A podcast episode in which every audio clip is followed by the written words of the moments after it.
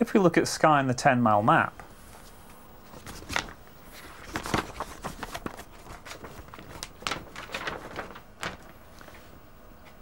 then we can see where the different rock types that make up the island can be found. Covering the largest area, and shown in pink, are basaltic rocks. The plateau lavas that were erupted from volcanoes during the early tertiary. Then we have intrusive igneous rocks, such as the gabbros of the Cuillins, shown here in purple.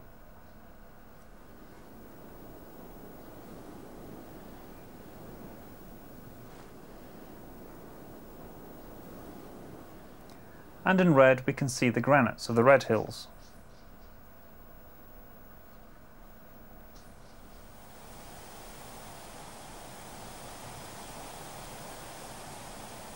Most of the other rocks in Skye are older metamorphic and sedimentary rocks, onto which the lavas were erupted and the intrusions injected.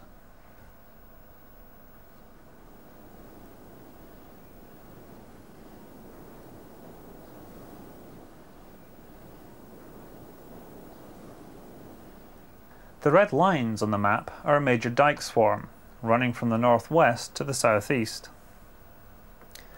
These cut through the older crustal rocks and the lavas.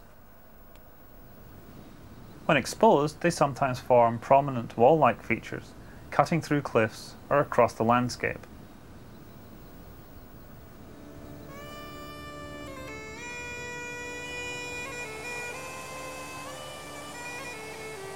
In Skye, as in most of Britain, the landscape reflects its underlying geology.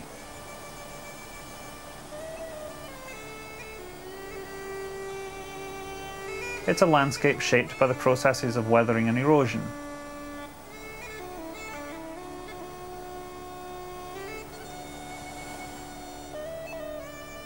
And the interpretation of this landscape can give us important information about the underlying geology.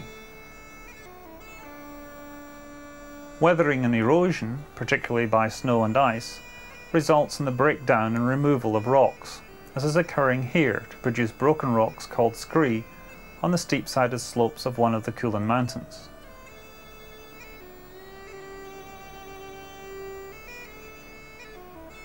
Different rock types respond differently to the processes of weathering and erosion. Some, such as gabbros and intrusive igneous rock, weather to produce the very sharp crags we see along the Cuillin Ridge, which itself is almost a knife edge in places.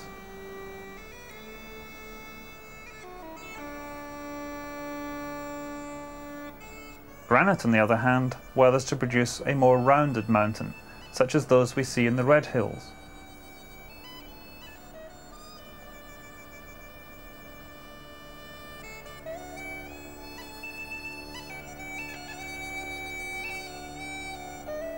Under ideal conditions, such as sunset, you can see where the name comes from, although granite can vary in colour from almost white to this very intense pink colour. Different rates of weathering and erosion are responsible for the variation in topography of the island. Igneous rocks such as the gabbros are generally speaking more resistant and tend to form the high ground of the Cuillin Mountains, which are over 800 metres high in many places. Sedimentary rocks such as limestones and sandstones have higher rates of weathering and erosion and so form much of the lower and flatter ground of the Strathaird Peninsula.